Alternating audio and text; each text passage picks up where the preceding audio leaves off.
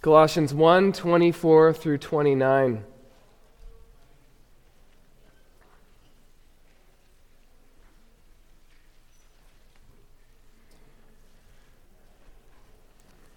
Beginning in verse 24, Paul writes, Now I rejoice in my sufferings for your sake, and in my flesh I am filling up what is lacking in Christ's afflictions for the sake of his body, that is, the church, of which I became a minister according to the stewardship from God that was given to me for you, to make the word of God fully known, the mystery hidden for ages and generations, but now revealed to his saints. To them, God chose to make known how great among the Gentiles are the riches of the glory of this mystery, which is Christ in you, the hope of glory. Him we proclaim, warning everyone and teaching everyone with all wisdom, that we may present everyone mature in Christ. For this I toil, struggling with all his energy that he works powerfully within me. Let's pray. Father, we thank you for the opportunity today to sing to you, to pray to you, to be heard by you, and to hear you in your word. We ask that as we look at Paul's example of his own ministry, that we would draw on it that through this time your Spirit would work in our hearts and we would be more conformed to the image of Christ because of this time. We ask this in Jesus' name. Amen. When I read passages like these, I have a response that is typical as I read Paul more than other people, which is a feeling of inferiority and incompetence.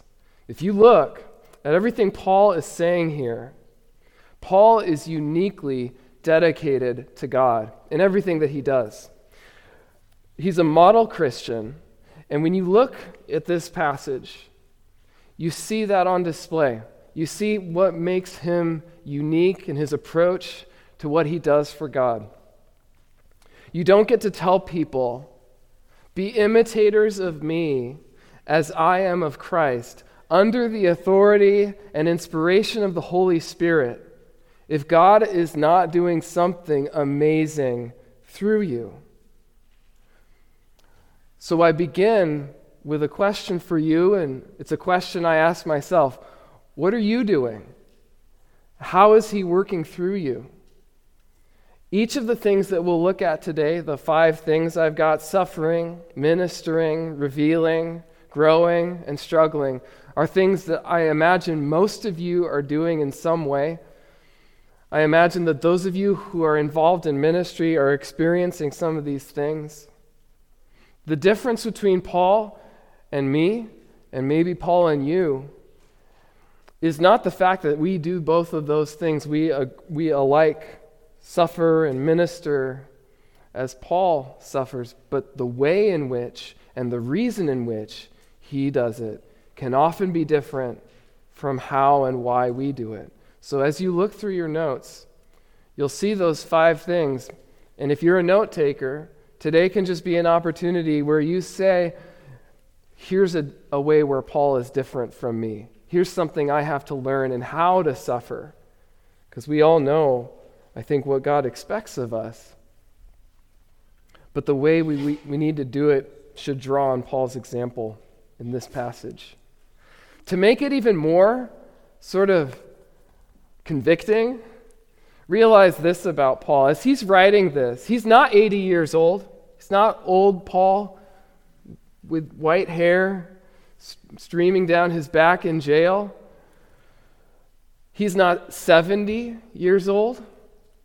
The only indication we have of his age in the Bible is in Acts 7:58. And that calls Paul a young man when he came to the Lord, right as he was persecuting Christians before God met him on the road to Damascus. He was a young man, and that word in Greek typically speaks of someone in their 20s. So he may have been 25 or around that age when he was converted by God on the road to Damascus, when Christ said, Paul, why are you persecuting me? Who are you, Lord? So, and this is the only math that you'll have to do, I hope, this, this sermon at least. When he wrote this letter, scholars estimate that it was somewhere between 52 and 62 AD. So, I'm not that great at math. That wasn't my strong class.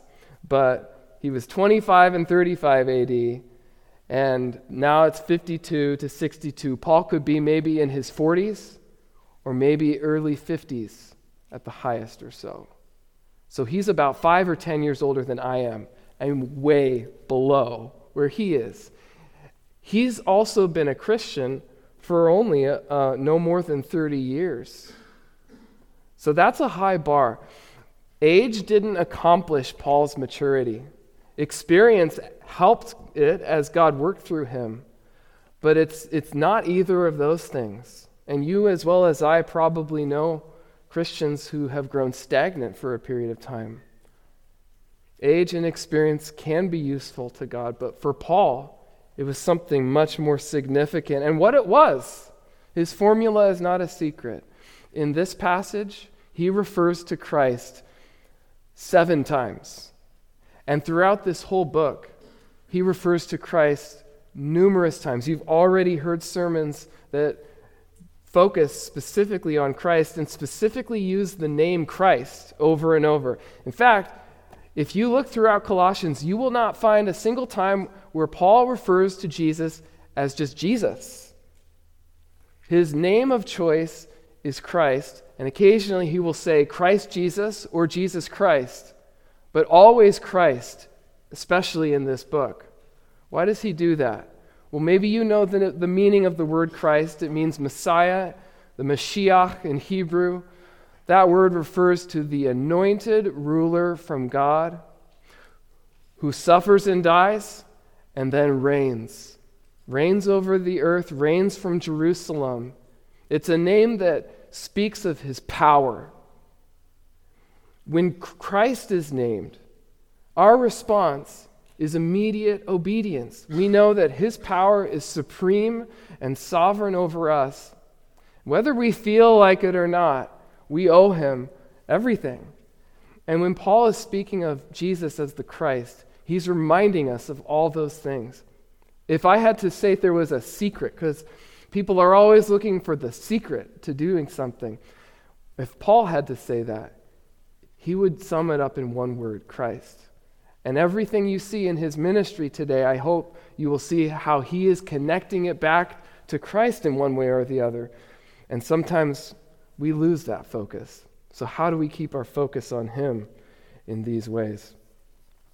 As you've probably already heard, Actually, I've listened to some of them, so I know you've heard. In other sermons thus far in Colossians, you've seen that the church in Colossae was distracted and deceived by other man made sorts of, of, of ideas and philosophies, like visions that people have that are supernatural, or that through asceticism or self denial, you can reach a state of maturity.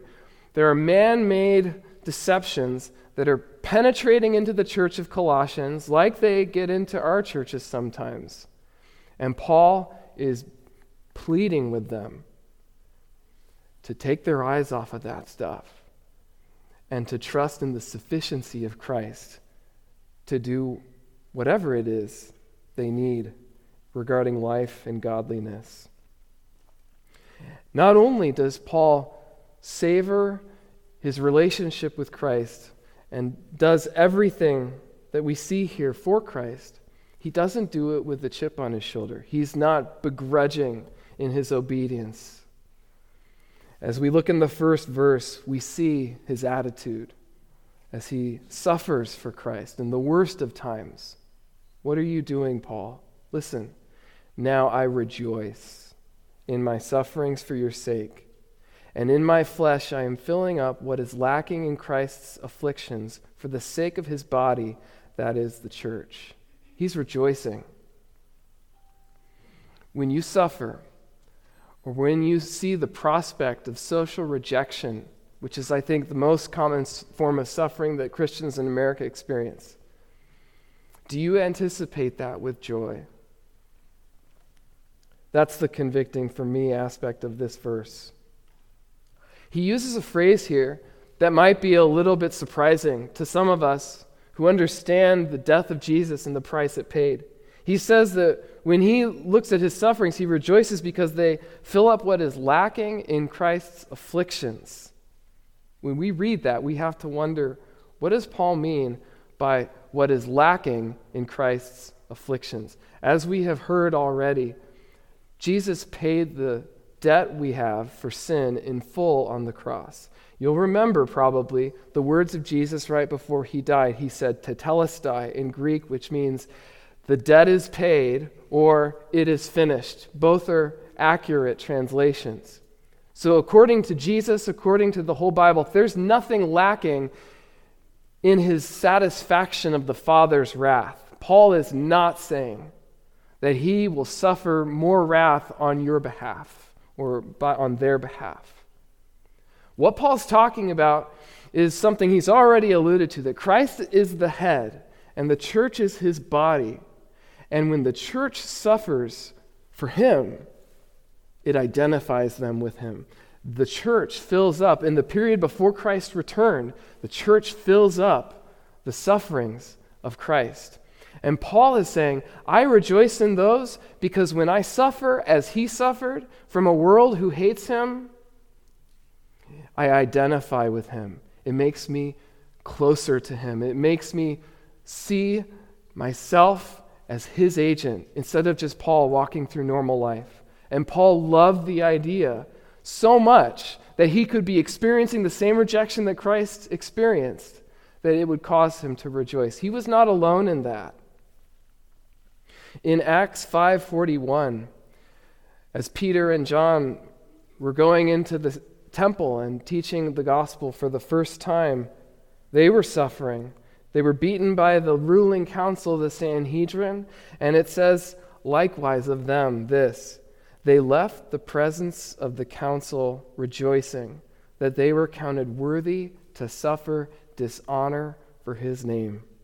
Paul suffers for the church gladly in his ministry because it identifies him with Christ. That's how he engages that suffering. So, you know, sometimes people will identify themselves in a variety of ways. Sometimes people will put tattoos on their body for people who are loved ones or friends that they want to always commemorate or they want you to see. I'm not advocating that by making this illustration, but when Paul in Galatians 6:17, when he sees his scars, he says, "I bear on my body the marks of Christ." He didn't say, Oh, I wish I didn't have that scar. I wish I didn't have that, that limp from that beating. He thinks, This is for Christ. And when you endeavor to take a step of faith and to reach out to somebody else who doesn't know Christ with the gospel, and you suffer rejection, you can have that same joy and I know some of you have experienced that joy. I'm not speaking as someone who's somehow a master of this. I know there are those here who are more mature than I am, but I just want to encourage you that it is not a, an arduous, sad, tragic thing to suffer for Christ. When you suffer for Him, the Holy Spirit captivates your heart, reminding you of everything you know that He suffered and you feel closer to Him. I feel closer to Him than in most other times of my life when I do suffer, though it is rare. Maturity recognizes and anticipates that reality. So you share Christ with someone and they reject you, you can rejoice. You share Christ with someone and they accept it, you rejoice. It's a win win as far as what the Bible teaches. And that's what Paul wants us to know. Maturity inwardly finds suffering to be joyful, and it expresses that with thanksgiving and joy in the moment. Thank you, Father, for giving me this opportunity. May Christ be honored in my body. As Paul continues, He works into his specific calling. Each Christian has a unique calling. You're not called, and I'm not called to always do everything the same way Paul is and to suffer just like he does. So you're not inadequate or immature because you're not experiencing his life. Listen to what he says his unique calling is in verse 25. Of which I became a minister. He's speaking about the church. He became a minister of the church according to the stewardship from God that was given to me for you to make the Word of God fully known. His title for himself is a minister. And that word that he uses is probably familiar to you. It's diakonia, which is where we get the word deacon, the people who serve in the church. And the concept is really simple. A servant or a minister gets something from somewhere else, and he passes it on as a servant to someone who needs it. And the Bible teaches that everyone in the church has a gift from the Spirit so that they can serve the church with that gift. What is yours? You are just an intermediary. You are just someone that God blesses so that you can bless someone else or a great deal of people. It could be anything. And the church itself is just a collection, a network of people being blessed by God.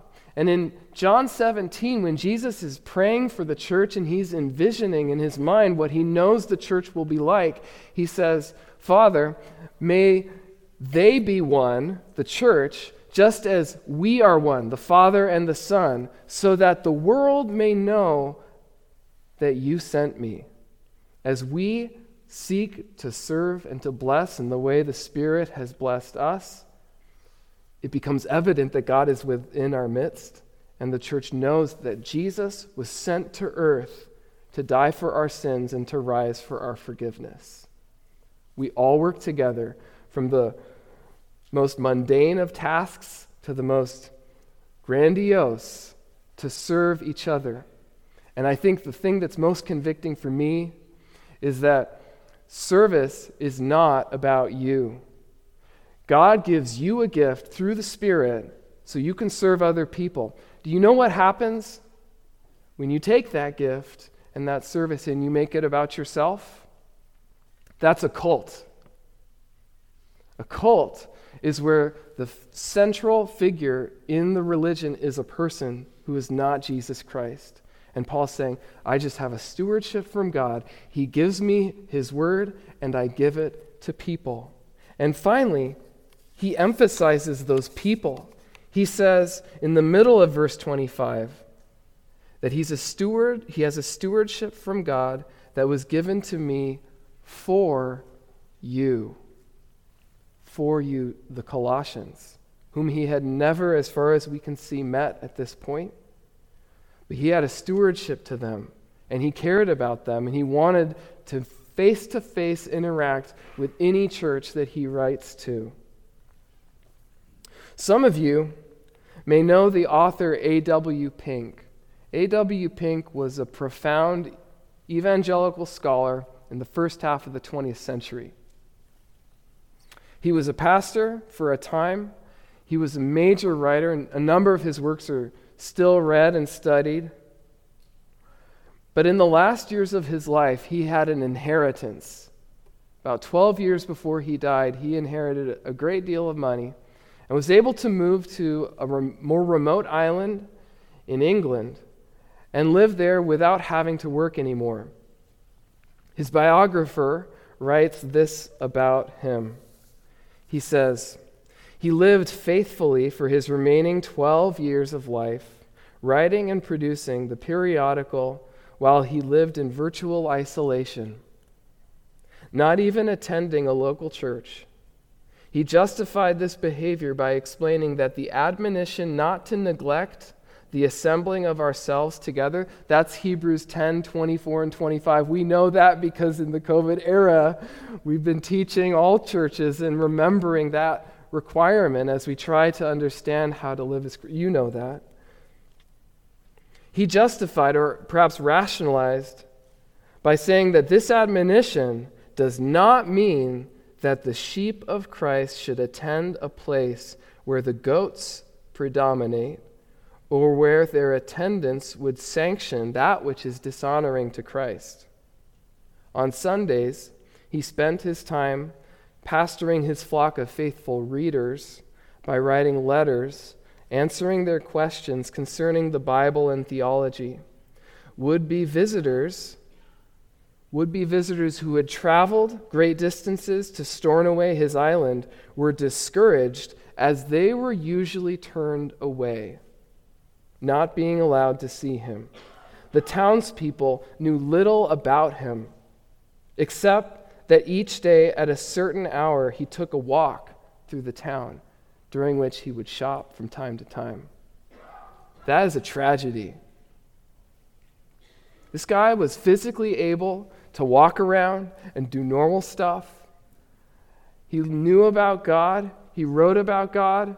As far as I can see, he loved God, but he was unwilling to meet in the congregation. If Paul had lived in that island, do you think people would have not known his name? Do you think people would have been turned away from visiting him? Every time Paul's in prison, what is he saying over and over to can you come? Can you bring? I was blessed by this person who brought this to me. And he's writing to these churches and saying, by the way, all these people visiting me, they greet you. Listen to some of the things Paul says about his eagerness to meet face to face in the church. Romans 1:11 For I long to see you that I may impart to you some spiritual gift to strengthen you. To the Thessalonians he wrote but since we were torn away, brothers, for a short time, not in person, or in person, not in heart, we endeavored the more eagerly and with great desire to see you face to face, because we wanted to come to you, I, Paul, again and again, but Satan hindered us. 1 Thessalonians 2 17 and 18, if you're interested. And then, right before he dies, one of the last things he wrote, 2 Timothy 1 4, he writes to Timothy and says, As I remember your tears, I long to see you that I may be filled with joy. He's about to die. What's he thinking about? The struggles that Timothy is going through in Timothy's ministry. And he wants to be there for him so he can comfort him face to face. Showing up is crucial. Showing up is a big part of exercising our ministry. You notice that Paul never just writes a letter and says, Oh, that's off. People know what I think. Now I can go back to my villa and be alone. He wants to see them. And when he sees a church like 1 Corinthians, when he's writing to the church in Corinth, we have two of the letters. There may have been three or four or more letters. The more difficult the church is, the more involved Paul tends to be because he sees the need. You have two letters to the church at Corinth. You have one four chapter letter to the Philippians. Paul was there for people because he saw himself as a servant. He saw himself as someone who had received an amazing gift, God's word, and he wasn't just happy when he had deposited it. He wanted to follow up and make sure people understood it and assess their understanding and meet any more needs that might exist in the gaps of understanding in the process of following Christ. Paul served the church, delivering God's word to people because he knew God had entrusted them to his care. If you look around you, these are the people God has entrusted to your care. For some of you, I think this message will sort of be an encouragement. You have been laboring, you have been working and serving, and when you see this, you relate with it. For others of you, maybe it will be the wind beneath your wings. Maybe you'll be able to see what God would have you do, understand the giftings of the Spirit through your ministry, and actually really start to invest in other people, whatever it is that God has given you to do. For some people, that will be teaching. For others, it could be music. It could be just being compassionate and being an open ear. It could be any number of things, but if you're a believer, you have the Spirit not just for yourself, for a purpose. What are you passing on as a servant of Jesus Christ? As Paul continues into verses 26 and 27, he gets into a part of his ministry of the word, which is what we would call evangelism in a lot of cases. He talks about his evangelism of Gentiles this way in verse 26. He's passing on, verse 26, the mystery hidden for ages and generations, but now revealed to his saints. Verse 27 To them, God chose to make known how great among the Gentiles are the riches of the glory of this mystery, which is Christ in you, the hope of glory. He calls his message a mystery, revealing the mystery. What is the mystery? Okay, that's important to figuring out what he's doing. Look at chapter 2, verse 2. Might be just a couple verses down from what you're looking at. He says it to reach all the riches of full assurance of understanding and in the knowledge of God's mystery, which is Christ. The mystery is not mysterious to you and to me. It's Jesus Christ. But Jesus Christ is mysterious to everyone outside the church who has not been saved, who has not repented of their sins and believed in him. When I think about this, I'm reminded of a really wonderful video I watched recently where Ben Shapiro, who's a political commentator, is interviewing John MacArthur, a pastor in Southern California. It's a great video, and I encourage you, if you want to see the evangelization of an Orthodox yarmulke wearing Jew who's a brilliant man by an evangelical pastor for 90 minutes or so, it, it is incredible to see. At one point, though, Ben Shapiro is striving to understand where he and John MacArthur are at odds and where they're similar to make sense of the Christian message. And Ben says to him this What do you think is the key distinguishing factor between the philosophy of Christianity and the philosophy of Judaism? And John replies this way Well, first of all, I don't like to talk about it as a philosophy. I'd rather talk about it as a revelation because it's divine. The same God who wrote the Old Testament wrote the New Testament. I love that. It is a revelation.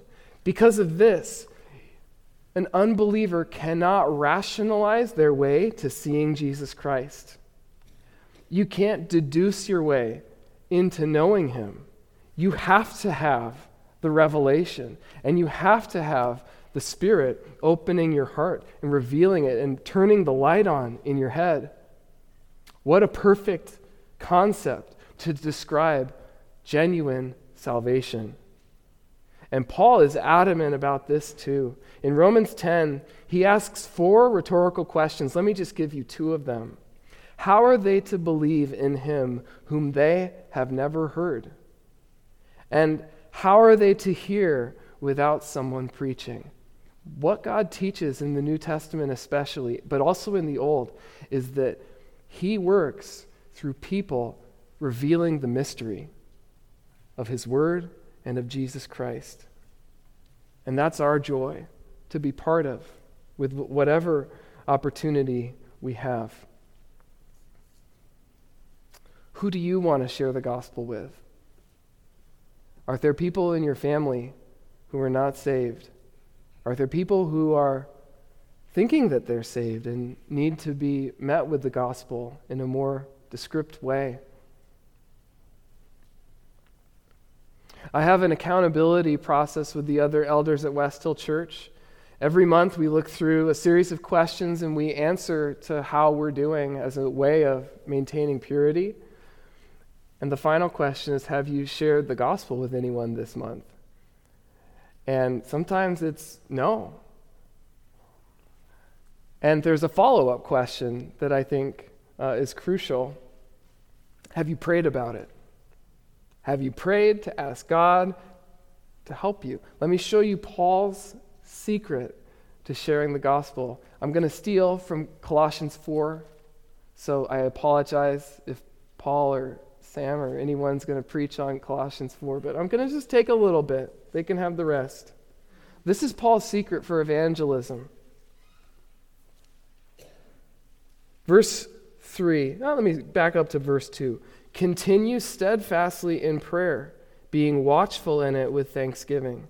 At the same time, pray for us also, that God may open to us a door for the word, to declare the mystery of Christ, on account of which I am in prison, that I may make it clear, which is how I ought to speak.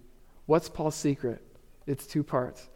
Pray for an open door, which is an opportunity, and you know that those are of the Lord. You can't just create those all by yourself and then pray that I may speak clearly. Because you know that when you're in that moment, you can depend on self, you can mess it up and make it more difficult to understand than before. And Paul's saying, I don't want to miss those open doors. I want one, and I want to articulate the gospel clearly. That's Paul's secret prayer. As he endeavors to serve Christ in all these ministries, the pattern you see in each verse is I want to honor Christ because I owe him everything, and I want to do so depending on him for his help in his sufficiency. So you might not be able to share the gospel every day, but are you praying? And I ask that to my own shame because I don't pray for that some days. I forget of the need to do that. We can pray every day we can seek the Lord to open a door. Paul is praying constantly for these churches and for these opportunities and wanted them to join in, and we need to join in. In verse 28, Paul moves on to his ministry within the church. And what he says is so instructive for us. Verse 28, he begins, Him we proclaim warning everyone and teaching everyone with all wisdom, that we may present everyone mature in Christ. So here you see really directly stated Paul's goal in his ministry. And it's the four last words of this verse everyone mature in Christ. He's not praying, maybe I could baptize more people than the other apostles. He's not praying, maybe I can be a more widely read author than these other guys. None of his prayer here is a superficial thing that human beings are typically tempted by. He's not trying to pack out a building or a church. He's not trying to expand a church. He's not concerned about the giving statement. He's not concerned about anything that human beings are in charge of. He wants everyone to be mature in Christ. His primary focus in his ministry is spiritual maturity. And he states the way he does that in the church in the first three words Him we proclaim. Why? Turn to 2 Corinthians 3:18 for a second. Let me read it to you. 2 Corinthians 3:18 And we all with unveiled face, beholding the glory of the Lord, are being transformed into the same image from one degree of glory to the other. Present tense, as we gaze at Christ, we are transformed into the same image. Him we proclaim. And we proclaim him, he says in verse 28, in two crucial ways. Look after those three words warning everyone and teaching everyone. Warning has to do with saying no. Warning is caution. Warning is calling out sin that the world accepts. Warning is telling people to stay away from the world and to draw near to Jesus Christ and to turn to Him in faith. That's warning. Teaching here is just what it sounds like the process of learning. Here's something more to be aware of. Now, you take those two aspects of Paul's ministry, you put them together, and that's everything. I ask you this which one is more popular? The warning or the teaching? Yeah. Now, in the Puritan era, if you read those sermons, it's almost the opposite. If you're warning people, if you're telling them how terrible as sinners they are, you seem to be really cool back then. But we know that's not the case right now for whatever reason. We know that the emphasis is on the teaching ministry in the positive things that we can say, so much so that some pastors will not use the word sin, will not talk about the concept of repentance or turning from sin to Christ, and they will certainly stay away from hot button sin issues which could lose them popularity in the world and jeopardize the size of their church. And that's why Paul starts the way he does. Him we proclaim, warning and teaching. There's no fear of man. There is a sincere desire for the maturity of the church. So when you hear a convicting message, praise the Lord. When you hear an edifying, uplifting, interesting message, praise the Lord. When your pastors and your elders are comforting people and sitting with them and listening and, and counseling in the ways they need, they're doing their job. And when there's church discipline and they are calling out sin in a biblical way, as Matthew 18 says, they are doing their job. Praise God that this is a church that's like that. Now, finally, when we speak about everyone mature in Christ and Paul's process of growing them, what does maturity mean? And I've already alluded to it in 2 Corinthians, but listen also to Ephesians 4:15. Speaking the truth in love. Right there, warning and teaching in the same way. Speaking the truth in love, we are to grow up into all in all aspects into him who is the head, that is Christ. Over and over, Paul doesn't give a worldly status as an indicator of maturity, but do you look like Jesus? And if you want to know what maturity is, read the Gospels. See the way Jesus behaves. Someone who's like him is a mature person. That's as distilled as I can give it to you. Paul grows the church by correcting and teaching with God's word to mature people into the image of Christ. So many distractions exist for us. I think in a lot of ways, we replace maturity with self improvement. Think about, some, let me give you some of the things that I think people talk about and some of the things I wish I could improve about my life. If I slept more, if I got up earlier, got an early start on the day, if I prayed this prayer this much every day. For some people, if I got a boyfriend or a girlfriend or a husband or a wife, and for those of you on the other side of that, if I fix this problem with my boyfriend or my girlfriend or my husband or my wife, my life would be great. I would be a model of maturity. If I ask my doctor about this problem, if I delete this friend, this app, or this account, I will be mature. Here's the ticket to knowing if something will mature you. Is it something that a non Christian can do as well? If they can, it won't mature you. If I finished my goal, if I got completion of the goal of going to bed earlier, sleeping better, and waking up earlier, I might be more alert, more patient, more effective, but I would be a more alert, more patient, more effective sinner. It would create no necessary sanctification if I wasn't using that time to draw near to Christ more than I am. Maturity comes only through knowing Christ and coming closer to Him. And that's Paul's desire for this church. Finally, he ends this in verse 29 saying, For this I toil, struggling with all his energy that he powerfully works within me. This final section looks away from everything that he's doing and focuses on how he's getting it done. When you work in ministry, A lot of the question that comes to your mind and the question that I have is how much was me and how much was God? And Paul answers that in a unique way here. Look how he begins For this I toil, struggling. Paul was not letting go and letting God. That bumper stick was, I think, ubiquitous when I was a little kid.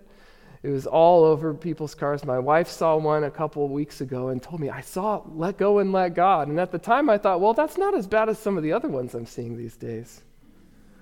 But still, it's not accurate in terms of how ministry works. Paul labors, he works, he toils. Listen to this in 1 Thessalonians 2 4. For you remember, brothers, our labor and hardship, how working day and night, so not as to be a burden to any of you, we proclaim to you the gospel of God. Paul works hard often. I think Paul was underslept. And I think he was underslept as one of the potentially greatest models of maturity that God has ever given us. And yet, he says, though he's working, Paul says how he's working in the second half of this verse. He's working with all his energy that he powerfully works in me. So, this is not just natural energy that you sort of can build up by eating a good meal and having some coffee. That's not what Paul's talking about. When Jesus was ministering, a woman with a hemorrhage for several years came to him and touched him. And it says that power went out from him. That's spiritual energy. It transfers through us. We are just servants. And in this case, it happened, it seems, without Jesus intentionally making it happen. She touched him. God the Father was aware. God empowered him somehow, and the, and the power went out. And he said, Who touched me? That's spiritual power. When you're done with something that you're using spiritual power, you're saying, What just happened? Because it wasn't me. How do you get to that? 2 Timothy 2. Listen to this, verses 21 through 22. Paul writes, Therefore, if anyone cleanses himself from what is dishonorable, he will be a vessel for honorable use, set apart as holy, useful to the master of the house, ready for every good work. So flee youthful passions and pursue righteousness, faith, love, and peace, along with those who call on the Lord from a pure heart. If you have the Spirit in you, Spiritual power is available. The only hindrance is your impurity. And specifically, Paul says, flee youthful passions, those addictive tendencies that are worldly and fleshly and self based. As you give those up, you repent and you experience the cleansing and the forgiveness promised to us by God. You are pure and you are ready for any work that He has for you. Think of in Ephesians 5 do not be drunk with the Spirit, or do, do not be drunk with wine, but be filled with the Spirit. Drunk with wine is youthful passions, filled with the Spirit is spiritual power. So, yours and my sins, those addictive tendencies where we're trying to please ourselves, those are what get in the way of our spiritual empowerment from the Spirit because we're depending on ourselves. We're looking to ourselves for direction instead of looking to His Word and asking the Spirit to guide us.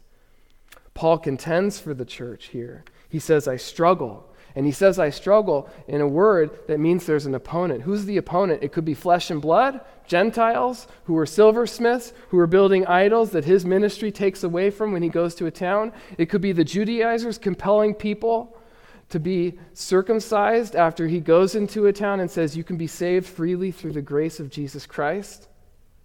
But it can also be spiritual.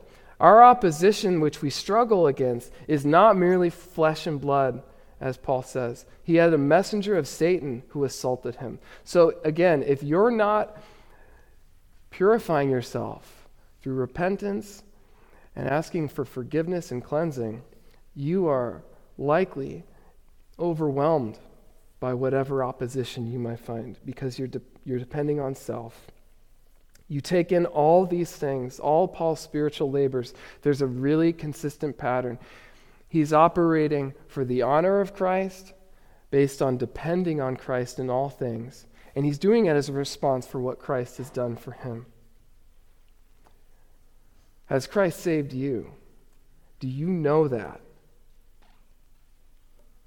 Are you responding to him from genuine gratitude, or is there something still in the way? Everything that we see in Paul says one thing Him we proclaim. Turn to Him, ask for forgiveness, ask for empowerment, ask for Him to use you. Paul lives to bring honor to Jesus Christ and works according to God's command and God's empowerment. May the same be true for us. Let's pray. Father, we thank you for this time, the love that you pour out among your people. And we ask that we would be your humble servants and that you would do great things through us as we submit to you. We ask this in Jesus' name. Amen.